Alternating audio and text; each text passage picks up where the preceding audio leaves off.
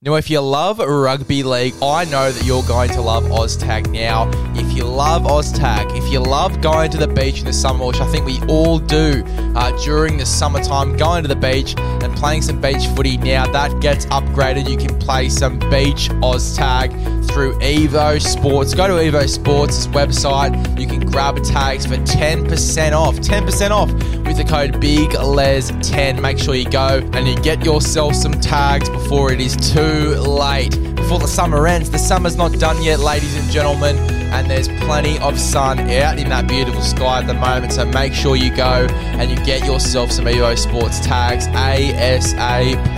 EvoSports.com. Get yourself some sports tags. Get the Oz tags. You get a full kit, guys, a full kit which includes Oz tags, it includes cones, um, and it includes the belts themselves as well. It also includes a beach football, waterproof football. So, in case you're kicking in the water, in case your mate is a nutcase and he kicks it in the water, it's going to be okay because it is a waterproof football. Make sure you go and get that kit 10% off. It is almost robbery. Go to evosportsco.com.au.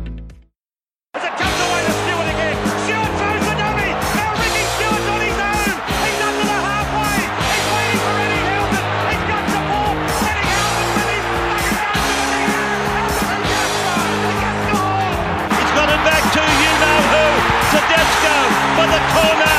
Tedesco's over. James Tedesco. Big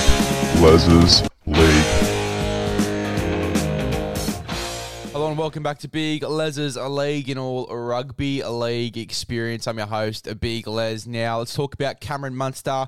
Obviously, some sad news uh, off the back of a good win for Melbourne last night. Uh, Cameron Munster he will require surgery on the compound dislocation in his finger.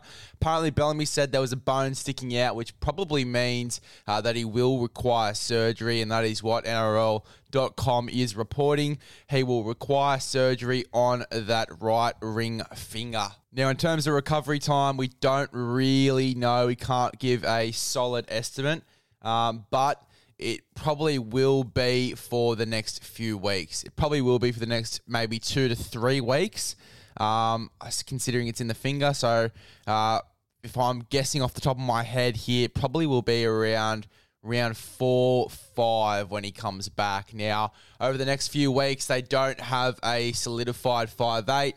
Um, obviously, Nick Meaney's played there in the past, but he's covering at fullback already for Ryan Papenhuyzen, so they don't have too many options.